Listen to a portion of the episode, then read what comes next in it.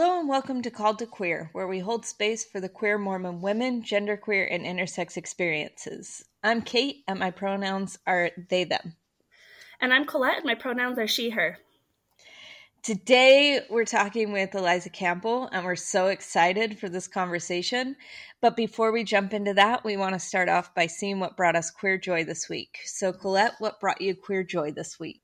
I know I've mentioned them before, but I'm going to mention them again because they're a great shout out yesterday I was just over hanging out at Celebrate Therapy for five hours. My girlfriend got a job there, and so she was doing some training.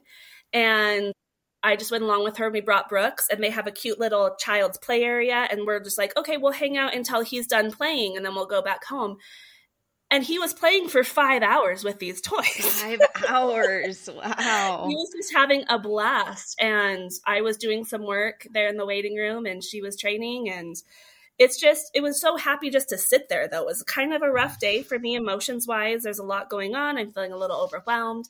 And it just really feels like home to be in this totally affirming, celebratory space again, Celebrate Therapy is great. We've interviewed some of the therapists on here. They're awesome if you're looking for a therapist in Utah. They're great, along with some other organizations. But that was my career joy yesterday.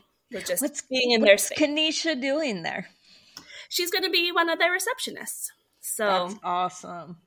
And Yay. I'm just really excited for her to be in a queer space more often. So it was really fun seeing clients come in and the wide variety of humans that are receiving services and i know it'll be really good and brooks just had a blast and he wants to go back already because they just have the funnest toys that's awesome that's yeah awesome.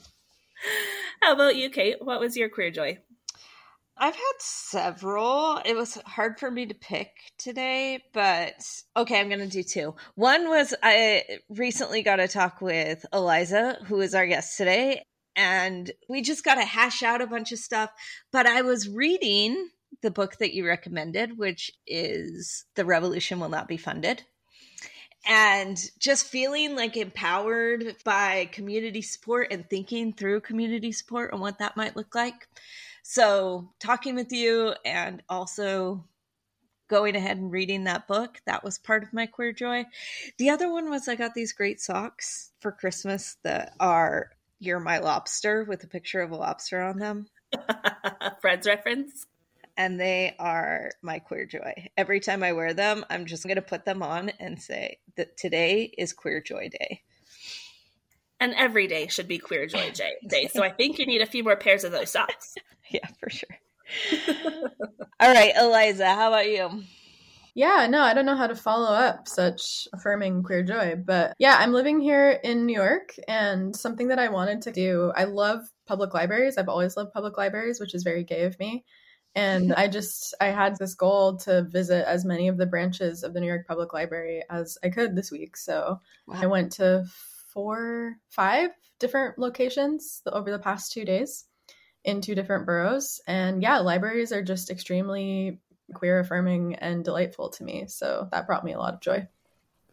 For sure. That's really cool. I actually set a goal to visit to check out a book from every library within the Salt Lake County library system. I didn't realize that was a queer thing. So now that will just add to my queer joy list. I love that. You've never gone into a library and seen like the gayest they thems you've ever seen in your life always working at front. Like... I guess I hadn't thought of that before. Again, I live in Utah, it's a little different, but I love that. I will maintain that teachers, social workers, librarians are the gayest jobs that there are because they're the coolest jobs and the most socially affirming. So, like, you know, look into it. For sure. For sure. Maybe that's why I was attracted to social work before I even knew I was queer. That's it. Exactly. awesome. I'm excited to get to know you, Eliza. We were just talking a little before we started, and I don't know you like at all. So this will be fun for me to get to know you along with our audience. Would you mind giving your Queer in 60 Seconds, a Queer Mormon story overview so we can get to know you? I would love to. Okay. May 1990. Something really gay happens. I'm just kidding. Um, but it's true. I was born to a very legacy Mormon family in Utah. And yeah, from the time I was a little kid, I just remember feeling slightly different from other kids. You know, I was really, realistically, it also goes along with being neurodivergent, which is a slightly related but not entirely related phenomenon. I remember when I was four or five, actually, I got really obsessed with the Oklahoma City bombings and wanted to talk to everyone about it all the time and raise money for the victims of it. And for some reason, my mom recently relayed that story back to me, and I was like, huh, was that not an indication of something that this little kid was just really obsessed with like world disasters and social well-being and wanted to like incessantly talk about it all anyways and then we moved to seattle when i was five and it's kind of this more slightly liberal vibe of the church which is good in some ways and not so good in some other ways, which we can get into. But yeah, I knew basically from the time that I was a teenager that I had attractions to women and to people outside of the people I was supposed to be attracted to. And I went to BYU and immediately became this is the other thing that people always say is just like, were you a really staunch ally for some reason and you didn't really know why? I was president of the Gay Straight Alliance at my high school and was always like, yeah, I'm such an ally. But looking back on it now, I'm like, hmm, was I? I mean, I was, but also for other reasons. And yeah, BYU, I was involved in a lot of work to try to bring the campus to make it more kind of women feminist accountable. A lot of those efforts were shut down really brutally. Just for my knowledge, yeah. when were you at BYU? Because that can really drastically impact the queer experience. Yes. When were you there? Yeah, so sorry. I know this is more than 60 seconds at this point. So No, we are we do not time here. okay. I started in 2008. So the fall okay. You were just a year after me then. Yeah. So yeah, I I know the vibe. So the fall of my freshman year was when Proposition 8 was on the ballot in California. And actually, I mean, I'll tell this story more about it later, but it was, you know, I grew up kind of in this liberal bubble of the church in some ways, and going to BYU was the first time that I really faced exactly how homophobic and violent the church was that I'd been really cloaked from. And Prop 8 was this example that really put it into stark terms for me because my YSA ward, we were emailed like basically every week with asking people to volunteer to phone bank to try to get the proposition passed. This was for people listening on the ballot to define marriages between a man and a woman. I can't believe that's like a ballot initiative. That's so stupid. I'm sorry. But anyway, that was also, I remember like my freshman year, we had a stake leader come into our Relief Society lesson, shut down the lesson, stop it in the middle, make everyone in the room kneel down on the floor and pray together that Prop 8 would pass. and I walked out, like I refused to do it. And then I got in trouble later. My bishop called me in and gave me a stern talking to in an interview. Anyway, so that's the year that I started. And obviously, I think things have changed in some ways, but in some ways, I think we can get into this more later. I think BYU is just getting savvier about concealing its homophobia mostly. so yeah, I went on a mission basically just to like escape.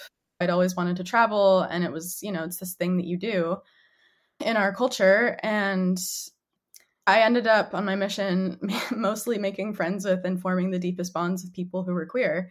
And living in Eastern Europe, where I served, and being queer is really, really difficult. I started to see more up close the ways that it was affecting people's lives. And yeah, it was always kind of like this slow march. You know, I was trying to hold my progressive feminist liberal beliefs and my desire to stay in my community in the same place. But eventually, and I would say this as we get into the topic of like liberal Mormonism, if that's even possible, those things start to divide apart, especially if you're queer and you're trying not to like hate yourself. so, probably around 2018, 2019, when I started grad school, I just decided for the first time, I was like, okay, well, I'm going to give it a shot. I'm going to start moving away from my upbringing. And that led to me coming out more fully. I'd been out as like kind of bisexual, but not really fully out, out radicalized out until maybe like two or three years ago. Now I'm living in Brooklyn. I came essentially for the purpose of being gay in a gay place. And uh, yeah, we can get more into it, but that's kind of the short version.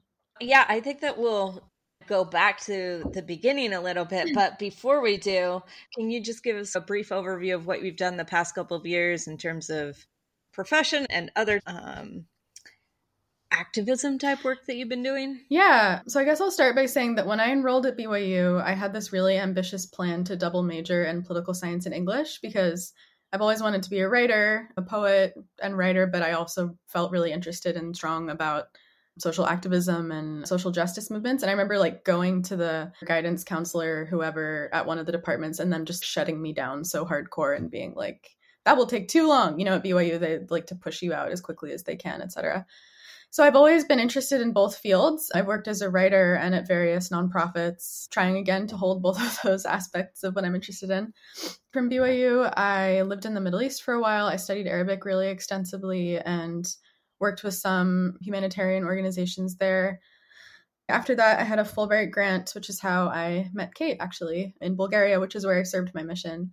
So I went back, and luckily it was useful in a weird way to have these language skills and these cultural skills to go back and do the research that I was doing, which was about the humanitarian sector and the repression of the human rights sector there. Then I did grad school at Georgetown at their foreign service school, specifically in Middle East policy. Accidentally found myself getting a job at a think tank where I focused on technology policy, which we can get into this more later, but I'm realizing now the genesis of my interest in human rights and technology really comes from the queer community because queer people have always been innovators in using alternate forms of bonding, communication, community building. And a lot of that, along with the disabled community, they've really been innovators in using tools online to make that accessible, especially outside the US, where there's often countries where you can be sentenced to death or can be arrested for being queer. So for the last couple years, I've been doing that, and right now I'm about to start a new job. Hopefully, I can't talk about it officially yet, but basically in that same field. And on the side, I'm doing a lot of work with advocacy and social justice. One thing that I want listeners to know about that I think is really cool is there's a lot of different organizations that work with incarcerated people, which I think is a really good, accessible, low impact way to be involved in the abolition movement if that's something that interests you, which I think it should. And being a pen pal or a friend or peer advocate to an incarcerated person. I recently started doing that with an incarcerated poet at San Quentin. He calls me and we have talks about poetry and it's amazing. So the organization I work with is called Empowerment Avenue and they do great stuff with writers specifically.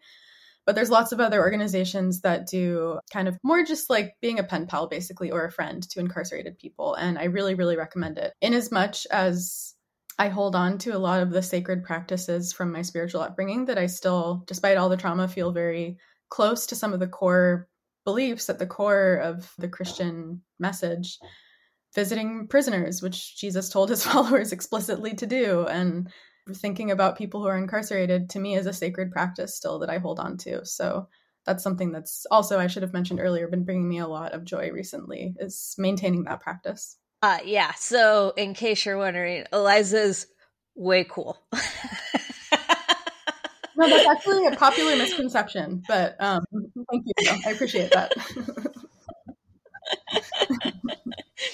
yeah so there's like a ton of things to to jump into but i think that maybe going back to the beginning and maybe talking about growing up in seattle and those you talked about that being kind of an insulated um, perspective of mormonism. Maybe you can elaborate a little bit on that. Sure. I guess what i would say is that i think in mormonism and this is like the world that I grew up in because of my family and our background we kind of have like this intellectual elite slash Mormon aristocracy.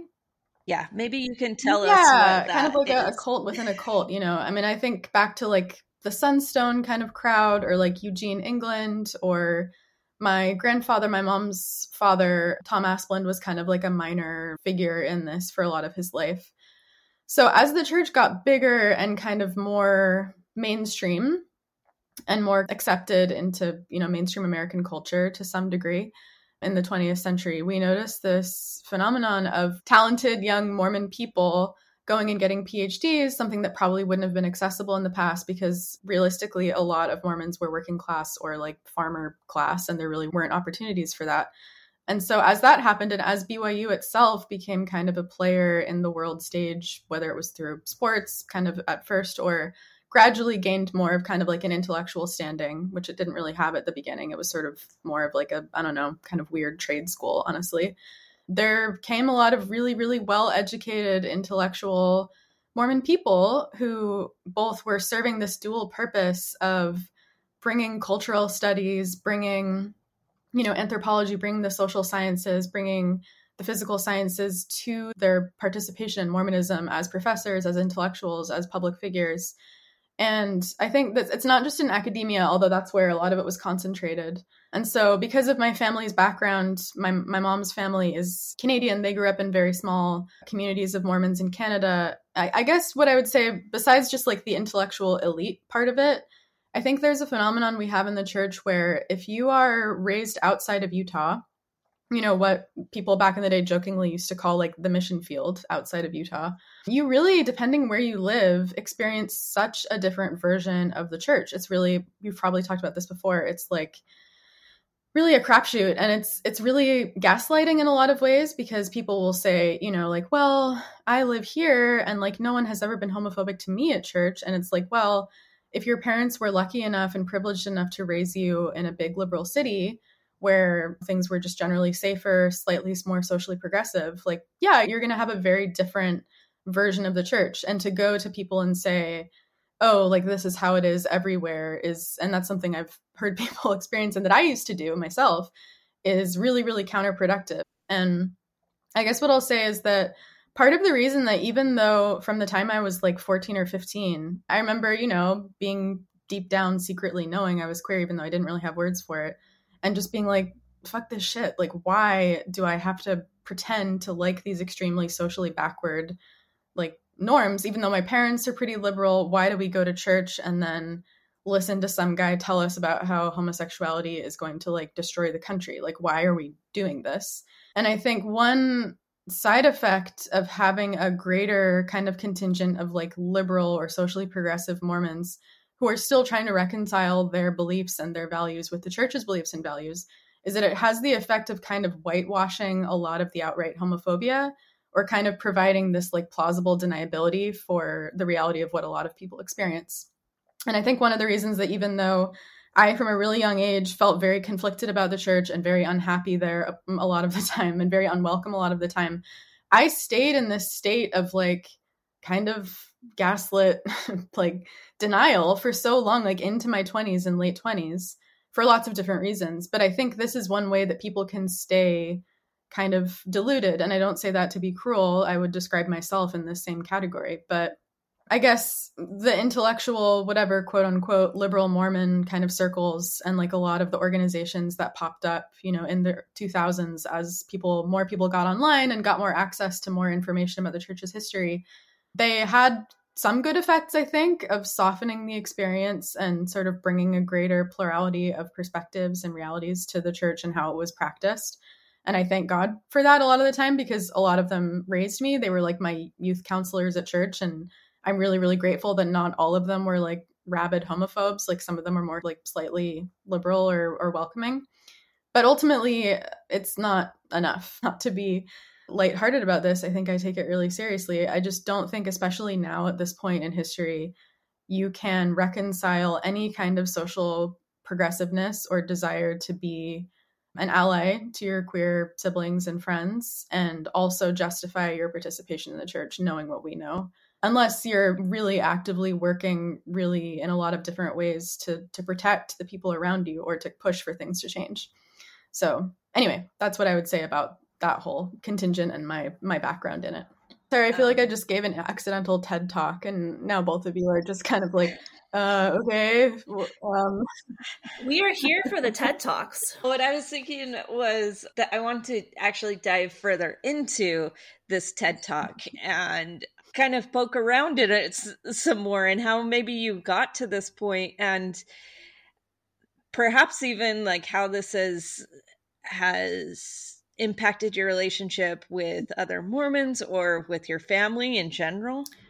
Yeah, no, and I like I love all my family and I come from like I said at least on one side of my family, well on both, like a lot of like artists, a lot of musicians, a lot of professors, a lot of people who have tried really really hard to make lives that are about openness and exploration and about understanding the world more deeply, which I would say, unfortunately, like without, you know, I wouldn't say this is like the rule, but I would say in general, the church discourages that kind of exploration, even though they will pretend really hard that they don't, because probably to a lesser extent than in the past, but like, yeah, you have directives from official church people you know, discouraging you from consuming certain types of art or music or restrictions around, you know, the whole doubt your doubts thing or, you know, don't consume anti church stuff ever. And that really cuts people off a lot. And I also think that there's a lot of downward pressure on young Mormons now, especially to become quote unquote providers and to focus a lot of your energy. This is more, I think, for people who are socialized as men, but that like your ultimate calling in life is to have children and then like buy stuff for them. And especially now, as like conditions of our economy in the world, especially in a state like Utah, which has popped up and populated with a lot of like sort of homegrown industries, whether that's like MLMs or this weird new Silicon Slopes thing or whatever but it used to not be so easy to like have a safe economic life, especially for people who are getting married in their early 20s or who don't really have a lot of outside experience with the bigger world or who have like a very kind of limited social group that they can rely on.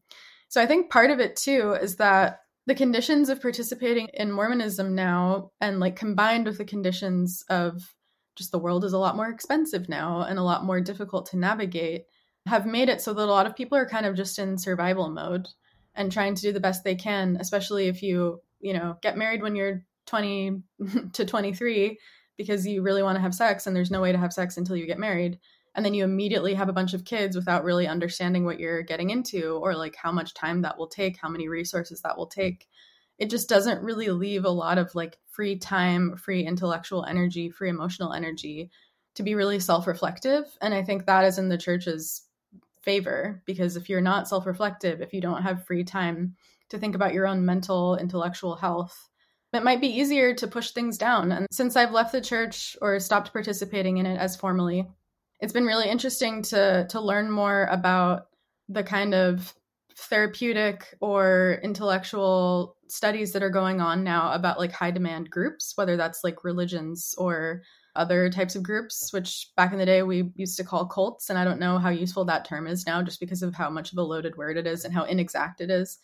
But one of the common kind of threads running through them that I've seen really consistently, and I think this describes the church super, super well, is that if you keep people exhausted, like working so much, having so many obligations, you know, spending three hours, three to 10 hours on a Sunday, having so many, like when you're in high school as a kid, having exhausting early morning seminary every day.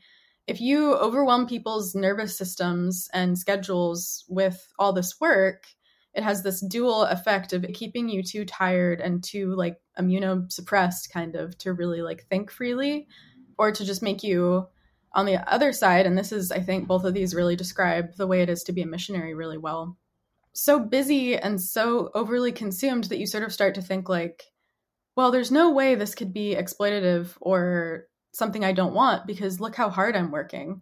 Look how much i'm doing. Look how tired i am. This must be good. You know what i mean?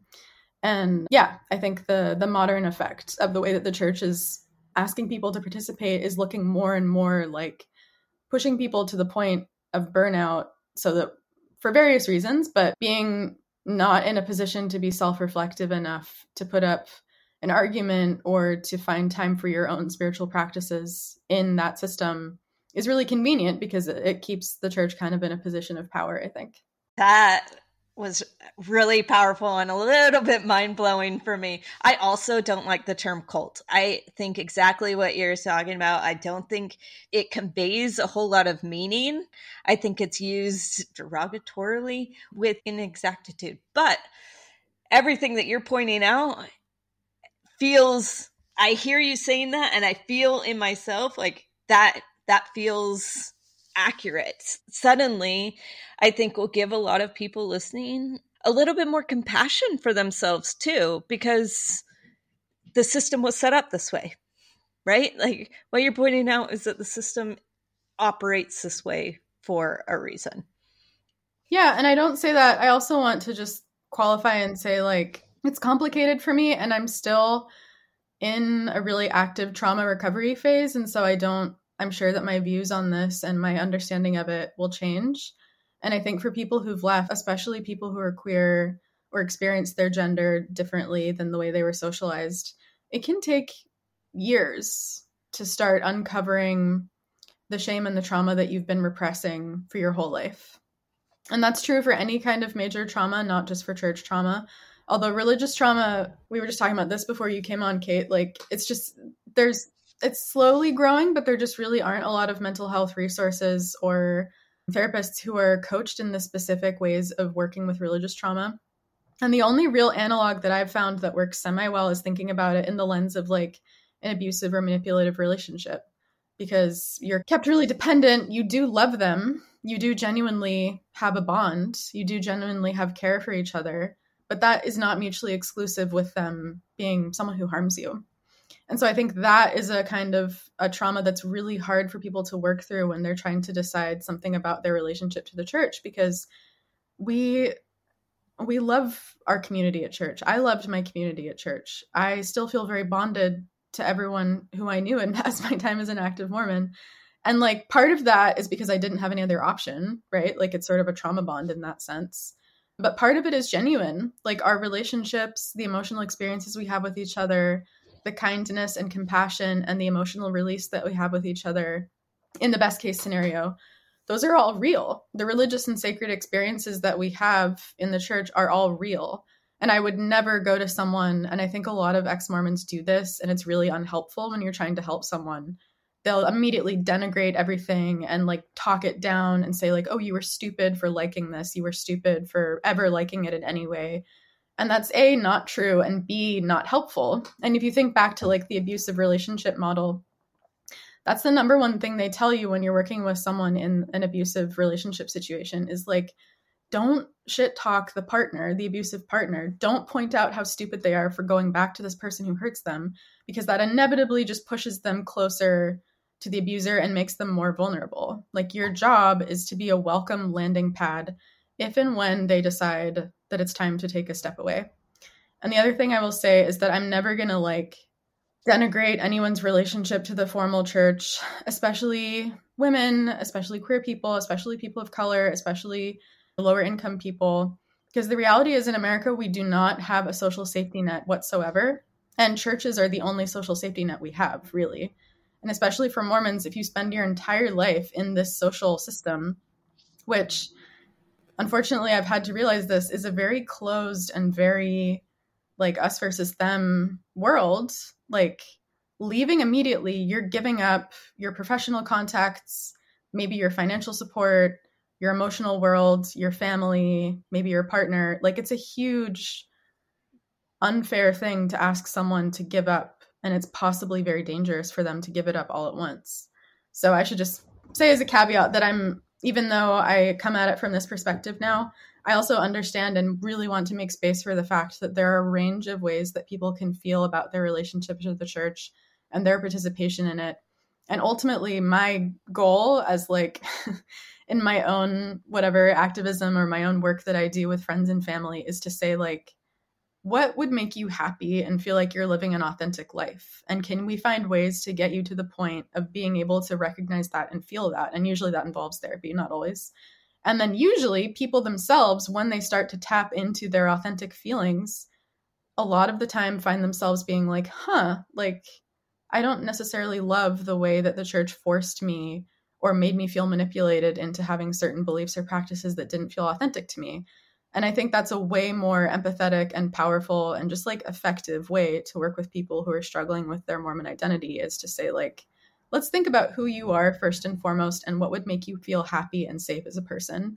And if it stays with you in the church, like, great, I won't, whatever, like, go with God or whatever. But like, if not, let's think about this. I so appreciate you articulating all of that. I see that every day in my work with clients and having to sit in that duality of, the church has been so good for you and it's really hurt you. And realizing that your decision on where you're at with it may change day to day. Like I've had clients who come in one week and are just ready to burn it all down. And then the next week they come and they're like, I went to church and it was really good. right. And so I think just learning to sit with like, this is complicated. And I really, you just articulate all that so well. So thank you so much. Yeah. I think that this is a micro examination of something that you do really well, much more broadly and globally. I want to ask you a little bit more about your work, particularly how these perspectives have influenced your writing because you are a professional writer and you write professionally about colonialism and NGOs and living and working abroad how all of that like global experience has influenced this micro perspective. Oh yeah let's get into it. So something i think that's really interesting is that a lot of us who are raised with mormonism or some kind of like christian dogma end up becoming activists or like environmental activists, social activists, abolitionists. And it's not actually that difficult to understand why, because at the heart of it, and this is sort of the way that my faith was formed when I was young, was about around my my mom, who happens to be a social activist and kind of like a I don't know, socialist in a sense. And because of her Canadian upbringing, it was way easier for her to sort of understand the social gospel, as it's been called. And so I think for me, from a really young age, and I'll just also self disclose that I identify as on the autism spectrum and have this, like, as I said, really, really powerful sense of like justice, like I said, with being a weirdo who wanted to sit outside Harmon's and ask people for money for the Oklahoma City bombings when I was four. That's not a weirdo, though. I want to just like point out that's you say that, and I know you're joking, but I just watched the episode about Greta Thunberg and how one person who does fixate on these sorts of justice things literally changes the world and creates a whole movement. So I have a whole new like really deep love for that fixation. Thank you. Yeah, I I wouldn't compare myself to Greta Thunberg. I think I was mostly just creating the movement of making my mom annoyed with me outside a hot Utah store in the summer. But you know what? It's the the principle. I agree. I think I agree with you on that. It always was really baffling to me when I was growing up that like people didn't come to the same conclusions that I did when we read like the Gospel of Christ and we read about his life because you really can't ignore it. And later on, when I ended up like studying the politics of the Middle East really extensively and learning more about like the character and background of Jesus Christ as like a, you know, a person. And for that, I really recommend the book called Zealot by Reza Aslan, who is a social or an anthropologist of religion, I think, and really, really puts into perspective a lot about the roots of Christianity in a way that can be super empowering and useful for lots of people so yeah, I mean, obviously Jesus Christ was like a Palestinian anti-imperialist who was put to death by the state for struggling against imperial power, basically. And I think when you frame it that way, which is when you go back and you think about these stories and the messages, it just makes it make so much more sense. And if you read more about the history of Christ as a person in the context he was coming from, the religious social movements that were going on at the time, it's not just limited to Christianity. This was something that you see running as a thread through Judaism at the time, through Islam, which was on the way to being formed as a religion. The social justice gospel, the idea that the most sacred thing that there is in the world is the idea of social equality and the inherent worth of each person, regardless of who they are, how much money they make, whatever, has always seemed to me like the only real thing that we can count on as something sacred to believe in. And I remember just being a kid and like reading the scriptures and being like, well, this is really obvious, right? Like, our job as Christians is to like lift up the poor and to like smash down structures of inequality and to like call people out for, you know, being cruel to the weak and the poor. And like, it was always really shocking to me when people would be like, "Oh, actually no, that's it's not what it's there for. It's about self-reliance." And it's funny how I remember like being oh god, this is one of my most annoying just fills me with rage to this day. I need to find a good outlet for my rage. Anyway, I remember like being in seminary my junior year we were studying the Doctrine and Covenants and we were reading the section in the Doctrine and Covenants about the new order something, I can't remember, where basically they had like a short period of time as the church where they were basically living or decided to live a version of communism, like holding all resources in common. And like, it's so funny now that the church has pivoted to being like a big neoliberal daddy business that they've had to like just do whatever they can to like whitewash and cover up a lot of the radical roots of the church and obviously the radical roots of Christ. And I remember my teacher at the time, this woman, I won't call her out, Sister Metcalf, sorry. Yeah, so, and this must have been in the manual, right? Because they had to have these answers like pre ready in case any of the teens got like rabble rousing ideas. Was like, yeah, so the idea of like having common resources or like sharing the means of production or whatever it was, I think was just basically a version of like closer communalism, not even like communism, which was really necessary for the time because the early saints were kicked out of the places they lived in. There were death orders, extermination orders against them, etc. Like it was really essential for the church to be like socially and economically communal in a way that it isn't now. Even uh, technically, it should be, but you know. So she was like, "Yeah, so this was great, and like the reason that we don't do this anymore, even though it's a good idea in principle, is because capitalism came along and like made it so that everyone can earn a fair living, and so it's way more just now." And I just remember being like, I was 16. I, I was like, you know, 6:30 a.m. and I was barely functioning. But I just remember like sitting up and being so filled with rage. And I was like, "What are you talking about? Like, there are homeless people. All I lived, grew up in Seattle. We have and had an enormous problem, like a housing crisis, and a lot of unhoused people even back then. And I just remember being like, "What the fuck, man? Like, you think capitalism is like this great principle or power of justice, which is." the church has really leaned into its messaging of this in the past 50 years especially as you know with reaganism and like the prosperity gospel have become lines that a lot of churches have adopted in order to like cover up the inconvenient truth that jesus christ was calling for the overthrow of the rich basically if you look at it and yeah so basically i think that started the roots of my interest in social justice work not that i i don't know i have a lot of qualms with like the degree to which, and Kate and I have talked about this, like it's possible to earn a fair living working on issues of social justice now. The economy has essentially whittled it out so that those jobs are really inaccessible. They don't pay very well. The conditions are really bad. Social workers, in particular, like the best example I can think of, where it's like, why wouldn't you pay for this as a society or teachers or what's been going on with teachers the past couple years. So yeah, that led really like I said into the work that I was doing and the interest that I had in migration and refugees. And it's like it's all these things like I think it's time honestly to just bring back like the old school gospel. I'm like this close to starting my own cult one of these days where we just like actually like live somewhat close to the principles of Christ and like honestly participating in the like the socialist or the environmental action movements that I do here in New York, like that's where people are getting. Like a lot of young people who didn't have any religion whatsoever growing up are now coming to these ideas of like communalism or social emotional release or like singing together as something that bonds you together as activists that like we had in the church all the time growing up and I'm like, yeah, like you you didn't know about this? Like this works really well. Like we should do this so it's like this weird convergence now where I'm like, you know, a socialist queer living in Brooklyn and everyone is coming to me and being like, could you teach us like cult living? Because I think it works really well for like for activism. and I'm like, yeah, honestly, like we should take some of this good shit and like, you know, throw everything else away because at its core,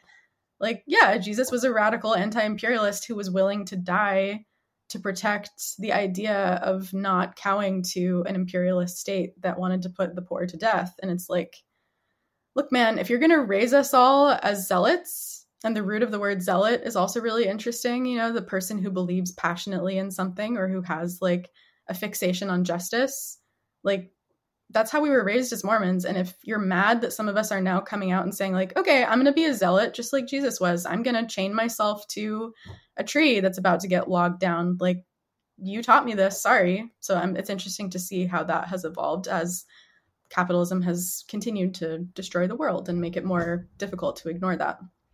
A hundred percent. I think that just reminds me of a meme that I've seen as far as like, all these parents like why are my children leaving the church? And then it's like because you taught them and they actually listened to the scriptures that you were reading them and interpreted it that way. And i think that can be really tricky to have such a conflict over that. And i don't know if you want to or can dive into how has that been with your family because i know that's been a that's a subject for a lot of people as far as I'm doing what I believe the church taught me to do. And because of that, I'm stepping away. Whereas maybe parents are like, nope, you need to stay.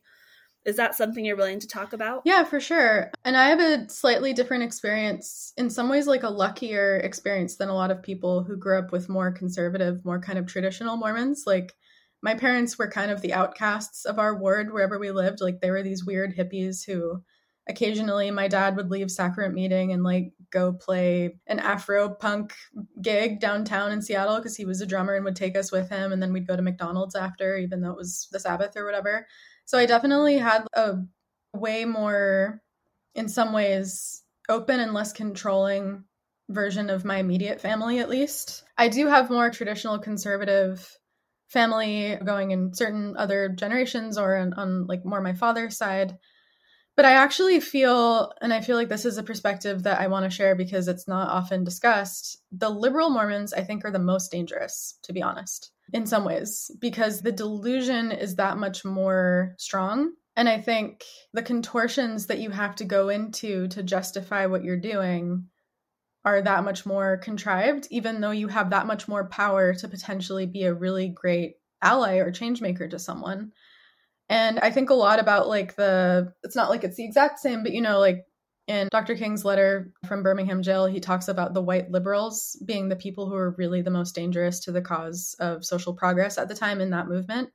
And I think there's a rough analogy I would make to the liberal Mormons in our communities who they want to stay comfortable above all. And again, I'm saying they, but this was me not that long ago. So I can talk shit because I did this you want to hold on to the idea that you are a loving and socially progressive and communally minded person, but you also want to not put up too much of a fight or not make too many people uncomfortable, especially yourself, when it comes to the survival of vulnerable people around you. And I guess the example I would give of that is there are so many incredibly damaging and violent beliefs in the church's doctrine that don't even have anything to do with homosexuality per se or gender per se that if you look at them a little bit deeper you cannot not notice how cruel they are.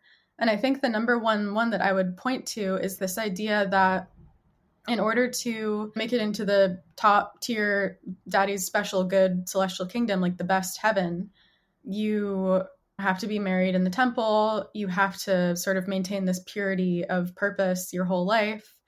And that basically, for, correct me if I'm wrong, maybe I've just like forgotten this, but like the idea is that if you go to any of the second tier kingdoms, you can't be with your family, right? That's so fucked up. Like when I started to see that with clear eyes, I was just like, okay, no wonder all these educated, supposedly socially progressive people are bending backwards to find ways to justify this cruelty because the church literally ingrains in you this idea that your ability to be with your family after you die or to have access to your family or to have a family to begin with which you know is like supposedly the core of who you are your purpose as a person in mormonism is being held hostage to the church's dogma to someone who in an interview or in some priesthood setting is going to decide how worthy, and I'm doing air quotes, you are as a person, that worthiness culture is so, so fucked up and damaging. The idea that you're like, why would we use the word worth to talk about like where someone like, you know, got horny one time or drank a cup of coffee? I just think it's like such a slippery slope to making people hate themselves and to like exacerbating the effects of anxiety, depression, OCD, whatever different types of mental health conditions that are already, I think, pretty endemic in our community.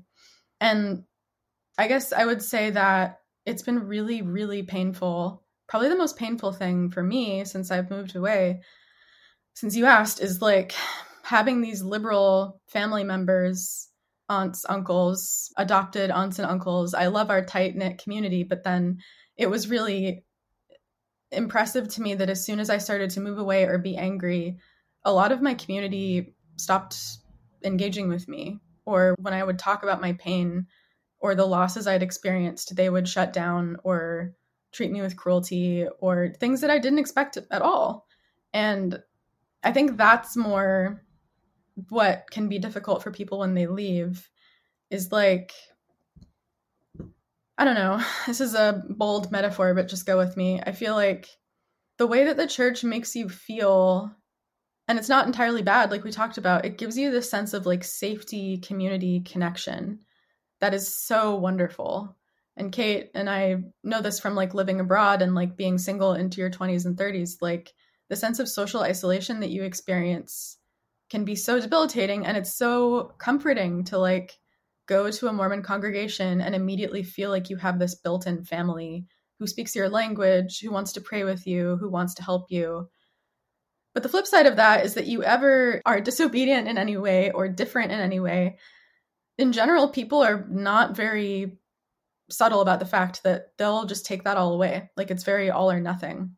And I think the metaphor that I've found that works for me is that I think the safety and security of what it feels like to be held in this really cozy worldview of traditional Mormonism is it's like sort of having just like this gentle, like I don't know, opioid drip in your bloodstream at all times that inoculates you from the fear of death, the fear of illness, the fear of sickness, because we don't talk about those things. Those are kind of like taboo.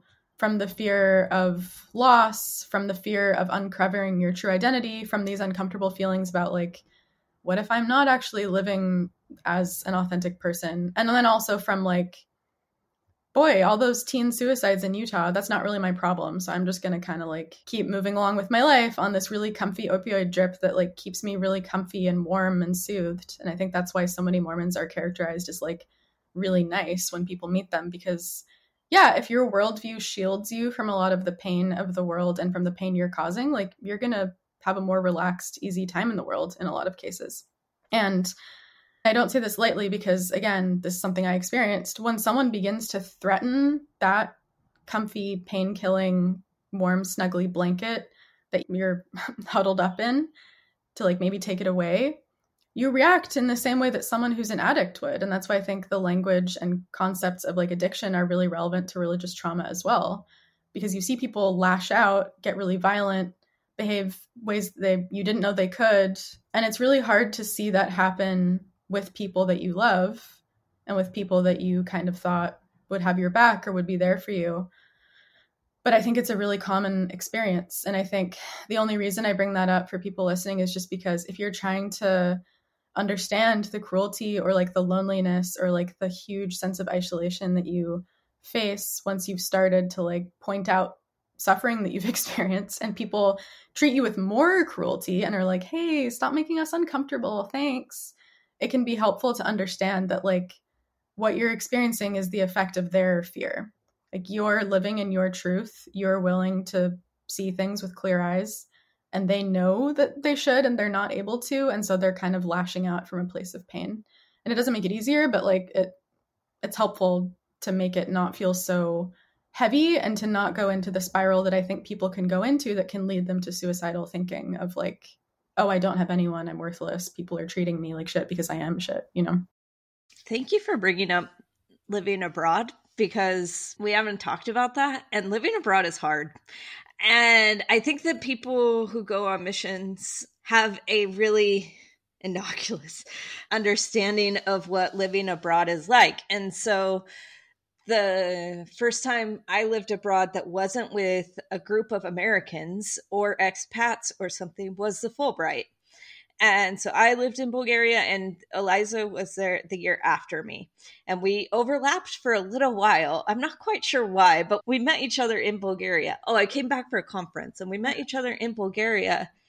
And we had this like shared understanding. Oh, we're both Mormons. We both have the same language look, let's introduce one another to all of the other Mormons that are in this area, which are not very many, but there's a there's a huge expat community yeah. too, right? So there's also the sense of meeting other Americans and having similar language and experience that way too. But living abroad now, when I came to Bulgaria, I thought I'm going to make sure that my records are transferred to the Sofia branch because if I go missing, the Mormons are going to find me faster than the Fulbright people are going to find me. The Mormons are going to know where to find me. Like there's already that community. And so when I moved abroad now and living abroad now and not having that safety net and not having that community is quite scary. It's hard. It feels like missing a limb, especially because I've lived here and gone to church here. And that is exacerbated by the fact that I'm constantly, every moment, afraid of being excommunicated. And what that would mean to not have my records anywhere, to not feel that sense of safety and security that the people who loved me and were supposed to come find me wouldn't. And so you pointing that out is something that I've wanted to talk about, but haven't really had an opportunity to talk with somebody who understands that to the extent that you do. That that excommunication and that even just the threat of excommunication is really traumatic in itself, and it's a constant fear of the deepest kind of rejection. But you you've been out as queer living abroad as well, right? Um, no, I don't think I was out any of the times I was abroad because I couldn't. I had to mask a lot and I wasn't really fully ready to be. But I think what you're talking about, it also gets into another interesting intersection of two topics that I think way too much about, which are A, the number of Mormons who are in government work, like whether it's with the State Department or with intelligence or the Defense Department or the military, huge.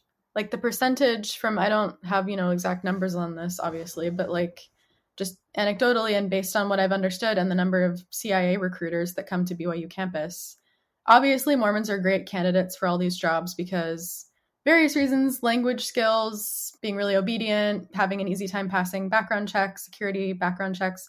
And it was work I used to want to do. Like I used to be interested in State Department work as well.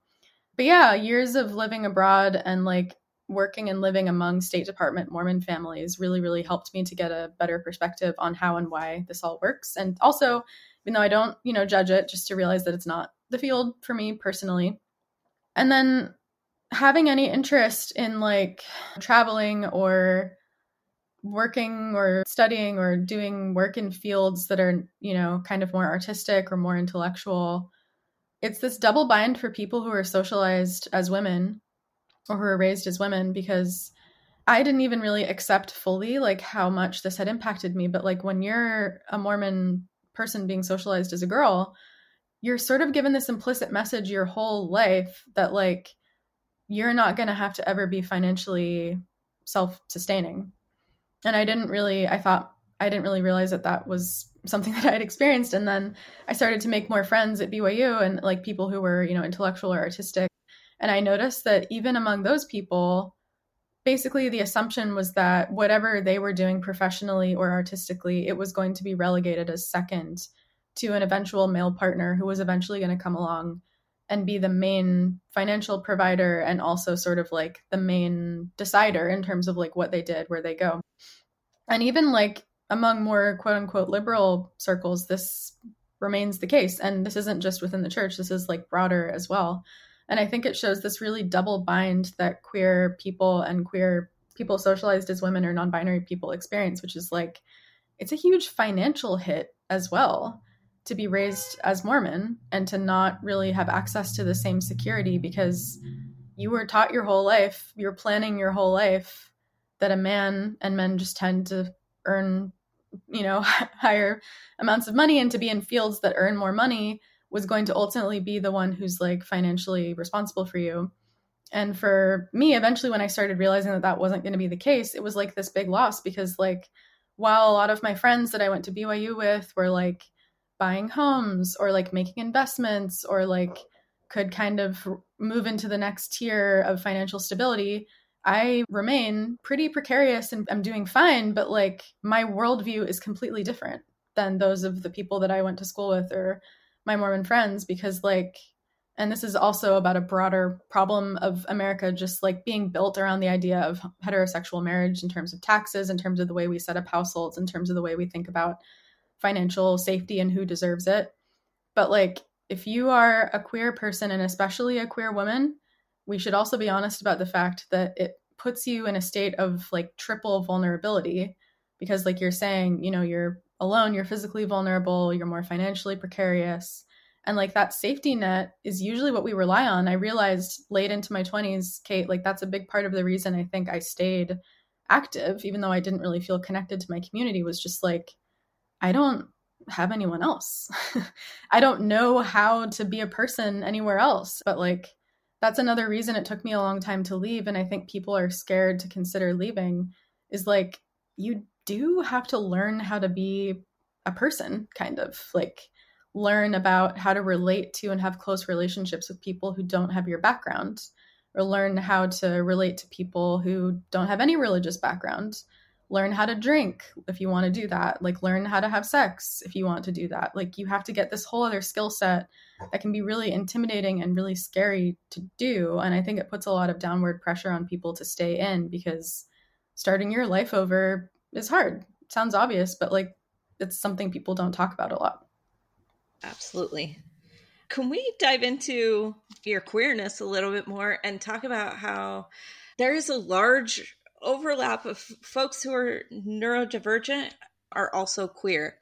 And we've had several folks on the, the podcast who are neurodivergent and just how those things work together for you. Yeah, that's a good one. I mean, I think I only really started thinking about myself as neurodivergent like maybe a year or two ago, even though the signs were like hilariously obvious to me and everyone else from the time I was a kid. I just think this is a broader problem about the state of mental health education just being really abysmal in America in general, and the state of accommodations for people with neurodivergence being really terrible.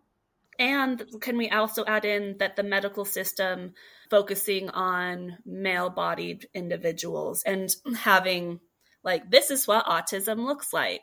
This is what adhd looks like and it generally being studied in people assigned male at birth. So then people who are assigned female at birth that's an additional layer too. I just want no exactly. Thank you. I mean that's very much the case for me. Like it was very obvious to me for a long i mean if you look if i look back on it i was like yeah i was 100% adhd i was 100% like on the autism spectrum from a really young age and i actually have a, a pet theory that this is more common with people who are raised Mormon.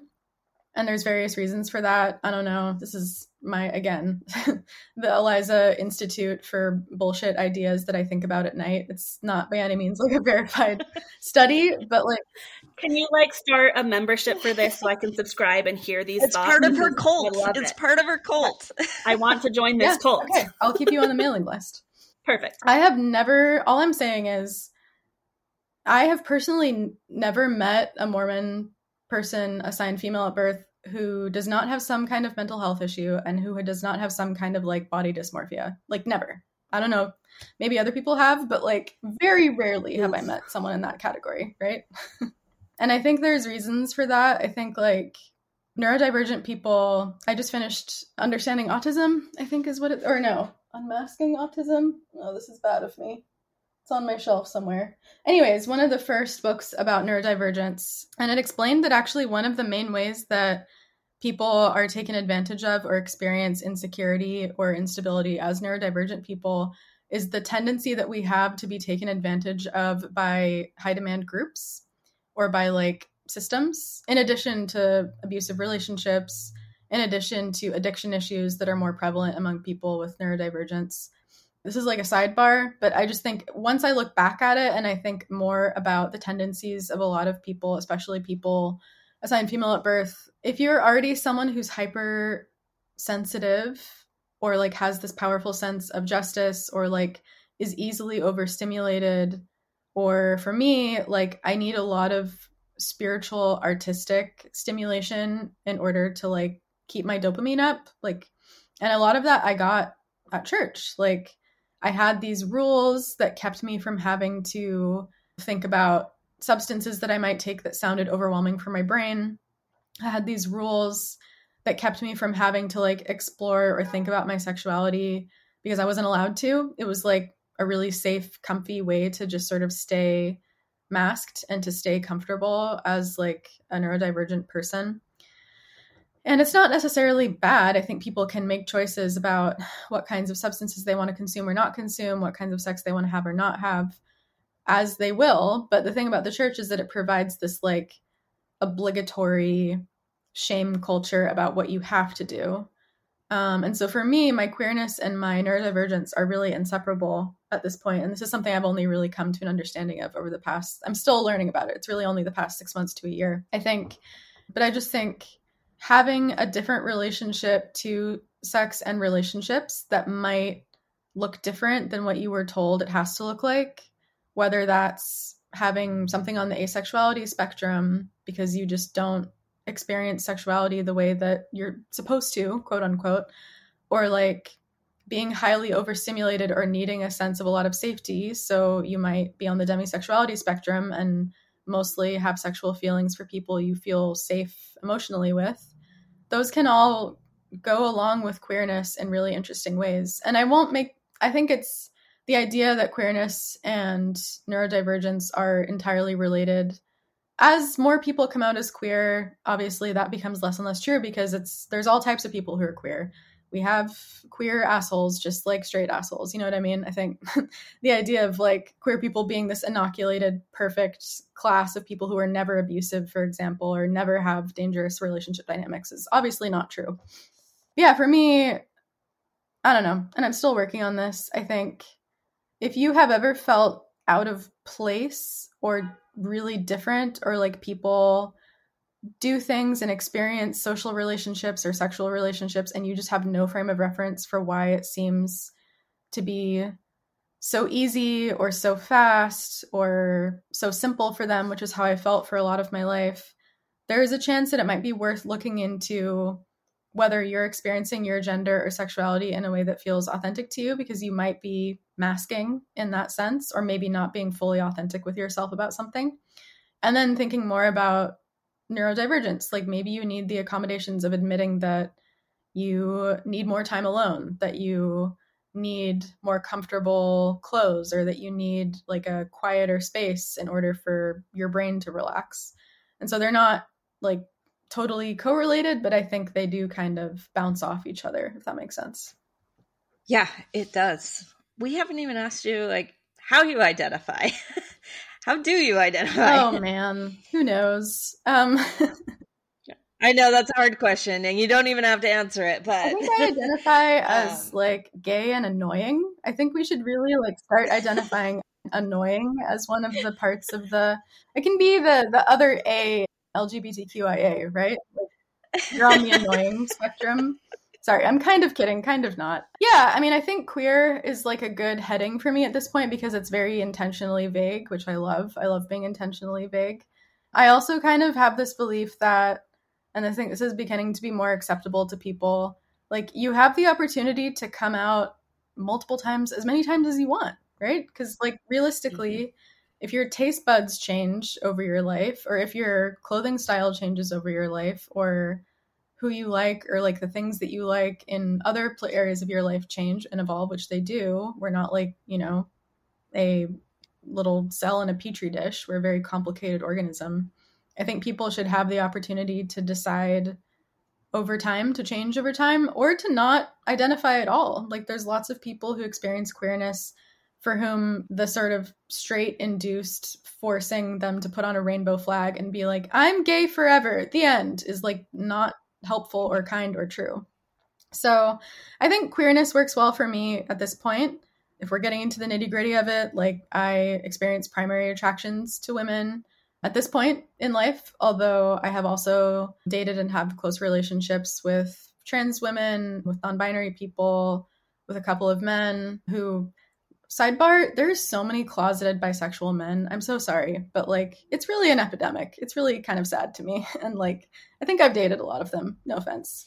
And yeah so i guess that's how i would put it. And i think for anyone who's listening who and i feel like this is so common especially for people socialized as women sort of being like oh well like i get turned on by women a lot but like I mostly love men and like my partner is a man, so I don't really feel like I have a claim to queerness or I don't really belong in this conversation. It's like, come on, relax. And I think we as a community of queer people, especially queer women, need to just like relax about recognizing that there's a broad spectrum of what queer identity and lives can look like and they don't all have to do with relationships or sex. Like we don't always need to sexualize queerness. Sometimes it's, I mean, it's deeper and bigger than that, you know? So, anyway, that's my long way of saying yes, I, I identify as queer and annoying. So, you talked earlier about how your family struggled even though they're more liberal, they struggle with you leaving the church. How did they handle your queerness at that extended family and your immediate family? Yeah, I mean, I think it's an ongoing journey. I have taken a break from some of my extended family, which I also will, just as a public service announcement, I think it's totally legitimate and fair to take steps back from your blood family yes. if you need to as Mormons, we have this huge stigma against not giving family what they want all the time. And I think that's really mm-hmm. harmful for people. You don't owe them anything. And so that might change in the future. But for some of them, yeah, like I'm taking a break while I'm still kind of in like a fragile figuring myself out slash healing phase. And I think that's a very fair option because frankly, coming out is complicated and a lot of people, I feel like they have this reaction where in words, they'll be like, oh, like, I'm technically happy for you, and that's technically fine with me, the end. But then, like, that's it. Like, they know that they're supposed to say those words, but when it comes to being there for you in any deeper way, let alone like bothering to do their homework or try to understand what this means for you, like how your whole life is changing, they don't show up at all. Oh my gosh, yes. that resonates so hard. Yeah, I would say it's a comparison I would make to like leaving the church too. When I was still Mormon, I had this idea because I was, you know, trapped and a little bit scared where I was like, oh, those people who leave the church, like, why are they complaining? Like, it's so, they get to have such a good time now. Like, they can drink, they can wear whatever they want, they don't have to wear garments, like, they can be free. Like, it must be so easy and fun, and they're just giving up. And what I didn't realize is that it's actually extremely hard to leave the church and really isolating and really, really hard work. And one of the reasons that it's so hard is because most of the people who love you and that are close to you are intentionally going to not think about what this means for you because it's too hard for them to think about. And I think that's the same with coming out. Is you'll have a lot of people who will sort of say like, "Oh, love is love, rainbow emoji, heart," but then like if you want them to be there for you when you're having a hard day or you want them to think about how isolated you are or like to maybe show up if there's like a protest against some horrible government policy or whatever they're they're, they're like well why like i don't have to do that or even just know about yeah. it that's the thing eh, for me is like just just pay attention to what's going yeah. on for someone like me and i imagine yeah. that's all the more true for trans people and people who experience their gender not on a binary or who have a different relationship to their gender.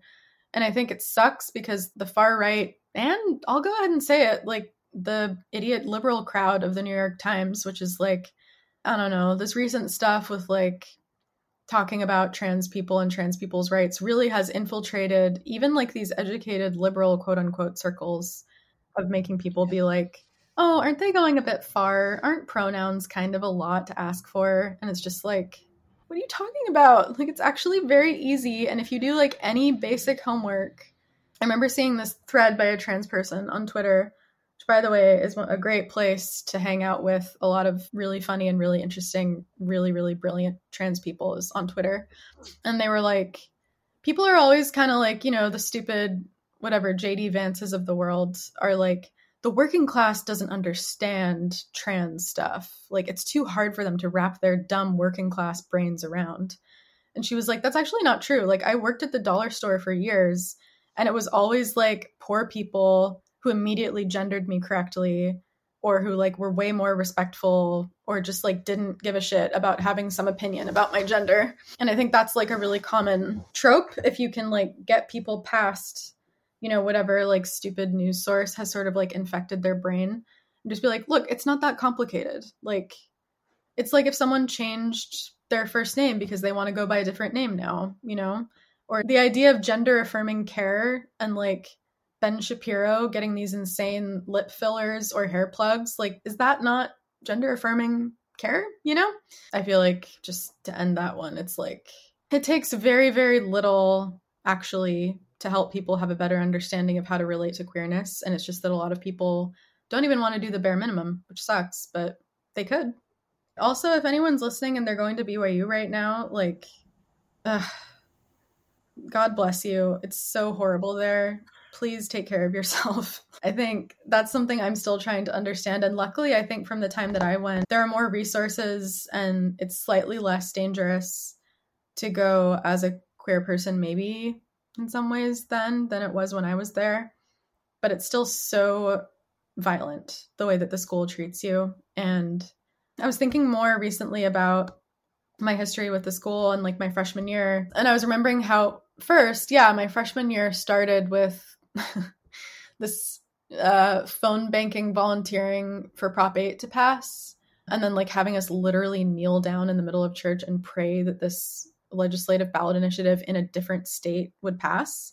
Like this happened. Like I think this is important history to hold on to because the church does a really really good job of flushing away its shitty history and like rebranding with a new Helvetica font and being like we're allies now and it's like grow up no you just have better graphic design now and I was even looking at this email attachment someone sent me to like my singles board back in the day and you know that like whoever that stupid artist is who does all the Book of Mormon art Arnold something I can't remember oh, Arnold yes, yes. right? Or no. Yes. Friberg. And you know that the one of like oh man, I've forgotten all their names. This is so refreshing that I've forgotten all this shit. But, but Samuel the Lamanite who like stands on the wall and holds up yeah. Anyway, so someone had like made a bunch of those art, but like photoshopped in yes on Prop 8 signs into like their hands and then like sent them around or like the banner where it's things like in the name of our women and our God and our children, but they like photoshopped in Oh, the title of liberty. That's the one. Yep. Thank you. Mm-hmm. Yeah, my trauma brain. Mm-hmm. Oh no, I'm still I'm still Mormon enough apparently. Well, I mean, it's in the air where you live, so it's ambiently floating around whether you want it to be or not. Also, I just have severe memory loss. So, anyways, so I was remembering all that shit and there's many stories I could tell, but it just is so horrible at BYU as a queer person and I'm I know that probably people are going to listen and be like, "Well, then go to a different school if you want to complain, blah, blah, blah. But it's like when you sign up to go there at 18 and you've committed to the only tuition that you can pay in the whole country and you can't really transfer those credits anywhere, you're financially locked in or facing this and you can get kicked out of your university housing for getting kicked out of school. I don't know what the status is of a lot of these movements, but I know that there's like a decent idea that like a lot of this stuff is illegal, especially given like the church's tax status. Yeah. And I guess just like, yeah, for BYU students who are queer listening, I see you and I affirm you. And like, uh, yeah, in as much as I pray anymore, I am praying for you. Yeah, it's a rough go. 2008 was before 2012. And I believe t- 2012 was when BYU made the sudden switch. This idea that now you can say that you are queer, you're gay, or right, you act on it. Yeah, before that you couldn't even say it though. You you would run risk of of. No, I think that happened right before I started. I think that was okay. maybe 2006, 2007. They made that honor code change, but I want to say like 2012 is when. And my timeline may be off. Is that when they kicked USGA off campus? I think that was later. Anyway, I remember them being active when I came back in like 2013, 2014. It's been such a long, complicated history of queerness with the school, and it's always interesting talking to people with different timelines. We started this season with Maddie Tenney, who's founded the Rainbow Collective, and they're doing such phenomenal work there, but also still the pushback even now in 2023. The church is panicking and has to double down. And in some ways, this is really hard to admit, but like we're going backwards on queer rights in the country overall, right? So like I think a lot of these institutions, I'd probably want to look at like Liberty University and other equivalent universities are probably getting more emboldened with what they can do because outside of certain pockets, people are getting increasingly emboldened about like violent anti-queerness, like old school violence is coming back, y'all. So the other thing I will mention is that, and I think this is a related fact that isn't really talked about as much. When I was at BYU, there was a gender equality club on campus that was like the only one that existed called Parity, BYU Parity. That's not like parodying something, but P A R I T Y. And a lot of really great people that I met through that, you know, my Mormon feminist friends, people who had started it before me. This is again the whole problem with activism or, you know, progress at BYU is that we lose a lot of this history because people come, they have a flurry of activity, they get burned out or they leave and then the whole cycle has to start over, so like progress tends to not really go very far. But at the time we were trying to revive Parity and you know, basically kind of like this at the time a very like kind of second wave liberal white feminism kind of view which i would say describes the so-called the women's studies program at byu which they had back in the day and this was when i decided to go on a mission because like we were trying to revive the club we had to jump through all these hoops that you know obviously clubs like the byu juggling club didn't have anywhere near as many pieces of complicated paperwork or weird things they had to pass to operate on campus. And basically, it ended up with them like threatening the job of the campus representative, like the professor who agreed to be our faculty sponsor, and telling us that we hadn't filled out some paperwork. So we were all had like disciplinary hearings. And then when we tried to get the Center for Women and Children in Crisis, which is the only resources for assault or rape survivors in Utah County, to come to the campus and like do a really basic kind of event about awareness or prevention for sexual assault awareness month they also wouldn't allow us. Like they said that it was against the honor code.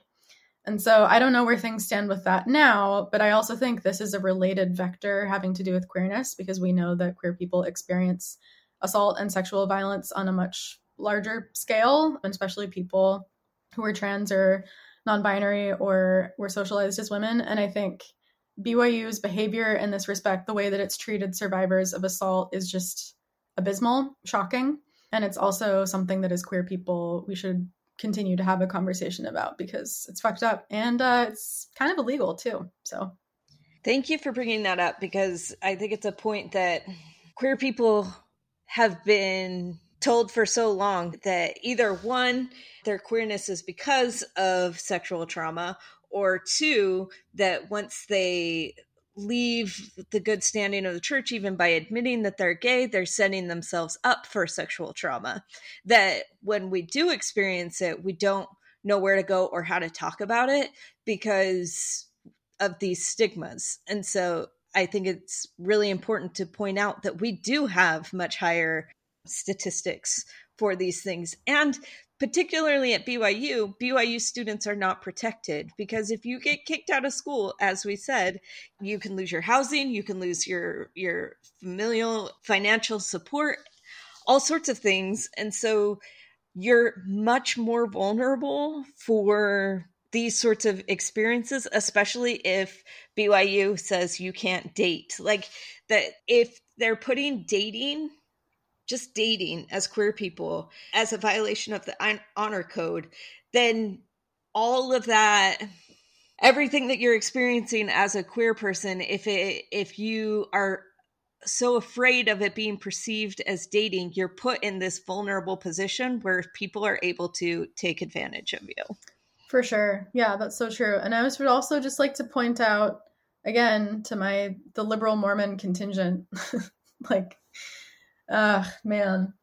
Like there was one professor who just retired and then finally was able to like come out and say like I've been gay this whole time and I've been in the closet. It was Chad Emmett in the geography department, who I knew and I worked with in a very brief way. It was one of my research jobs when I was a student. And I was just thinking about that and it was making me so furious because I was like, whoever is like the liberal Mormons out there saying that the church is actually getting better when it comes to like gay shit now, like, imagine asking someone for like 30 to 40 years of their career at the risk of getting kicked out of your job to like, oh, it's fine. Like, you can identify as queer. You just can't like act on it. Like, you just have to sign a piece of paper that says the minute you start living as your authentic self in public, you are at risk of losing everything. And it's like, honestly, fuck you. Like, if you think that's at all justifiable, I just like, now that I'm out and I can like see it with fresh eyes, I'm just like, I don't know how people convince themselves of this. But I think talking about it in those terms and just being like, you know, I don't know. I guess what I'll also say is that I have this fantasy someday when I'm like less angry and more stable in my recovery from Mormonism to organize a protest where we just go to BYU campus and just like, I don't know. There was this Onion article that I still go back to that I really love that was like fake. It was like student stage protest against expulsion of Brandon Davies by having sex all over BYU campus. And it like interviews students like, as he vigorously penetrated his girlfriend against the statue of Brigham Young, he said, This is so unfair, blah, blah, blah. Anyway, not that I'm saying we should all go fuck all over BYU campus, but just the idea of going with someone that I love and who I have some sort of queer connection to and just like holding their hand and walking across campus. You couldn't do that, right? Which is so heartbreaking. And the idea of doing that someday, maybe with a group of people, just gets me in my feels. Maybe because I'm about to have my period, but also because I think we should do it. Anyway. I'll do Thank that. you. Yeah, let's arrange it. Maybe in two to three years once I've done some more therapy. And I think there are people, I think I remember, was it on Valentine's Day this last year that they did, some people did stage like a kiss in or hand hold in. And it's just so, yeah. I, I was getting in my feels as you were talking because I worked for the church up until a year and a half Hmm. ago. And that, I mean, I was only working for the church for not even a decade. And you see these stories of people who you're stuck, you know, when who might want to hire you after you've been at BYU that may be looked down upon in certain uh, academic areas. Yeah. And it's, it's a tricky spot to be in. And it does, going back to what we talked about earlier, it makes sense that some people feel like they can't leave because it is high demand religions are high demand. Yeah. and then when you're working for the church, when your whole life is it. And I, I think that is really hard. And one thought I've had when we were talking about the community aspect, one thing I've told a lot of people to help normalize is evolutionarily, of course, you're scared of losing your community because when you lost your community back in the caveman days, you literally Yeah. died. You needed people to keep you alive, and we still need each other. And so it's so hard when you have these additional barriers to stepping away.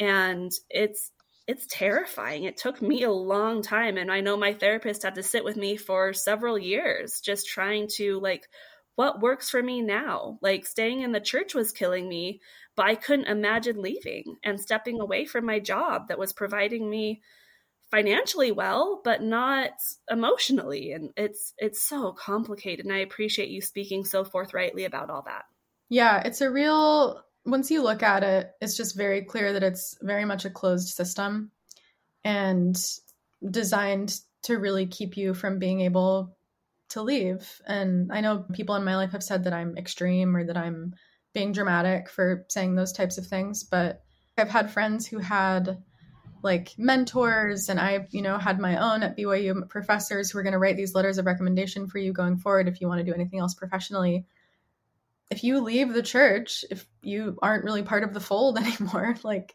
you risk having like your entire professional life blow up basically. And hopefully there are some professors and some, you know, professional people who are willing to look beyond that and see you for your work and that's it. But there's no guarantee of that. And I think we discount a lot in the church the degree to which we really are kind of an us versus them community. Like we think of other people as outsiders a lot.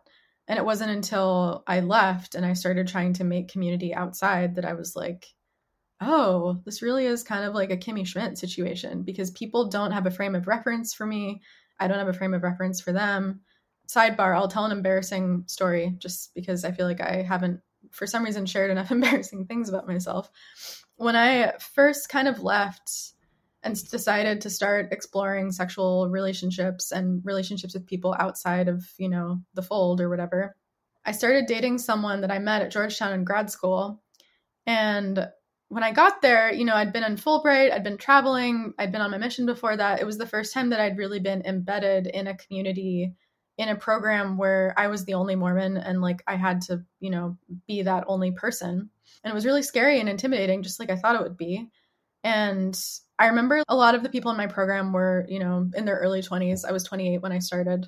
And I felt so embarrassed about being 28 and unmarried, which is really fucking sad, but that's just how the church makes you feel. It's like, you're not married and you're 28. Anyways, so I remember like people when you get to know people, they'd be like, "Oh, like what have you been doing? Like what have you been doing the last couple years?" Like I graduated BYU technically in 2015 because I added a minor and because of my mission. And I remember because of graduating in 2015, people assumed that I was like, you know, 24 or 25 because that's the age you would be if you were normal or whatever. And I just let them think that because I really, really didn't want to explain my past. And I really, really didn't want to explain my mission or my background. And just in case anyone else is in a similar position to this, I'll just share just so that it's maybe takes some pressure off of you. But the person I was dating was also himself 24, 25 and I just was so embarrassed to have to share like oh yeah from ages 21 to 23 I was like proselyting for a cult and also I've never had sex before technically and like I'm 28 and I'm scared to have sex for the first time and just freaking out about all this. So I just kind of let him think that I was younger than I was for a long time. And then we finally started dating and I was like okay shit now I have to actually like admit all of this. And so I share all of that just to say like I can look back at that now and like laugh and it's funny to me and I'm proud of myself for being resilient and trying new things even though it was incredibly scary and it's mostly just funny. But at the time it felt so life-endingly horrible and scary to have to like have this shameful secret or life that I didn't know how to relate to people about and to have this double bind of like a with all my mormon friends i feel super embarrassed and behind because i'm not married and i'm not anywhere near married yet and then B, with my non Mormon friends, I feel like this freak who doesn't fit in because I'm older and because I have this extreme kind of unusual background and I have never drank before and I've never had sex before and I don't know how to do anything. So it's just like incredibly isolating in the middle. And it was a period of really extreme depression and anxiety for me for that reason.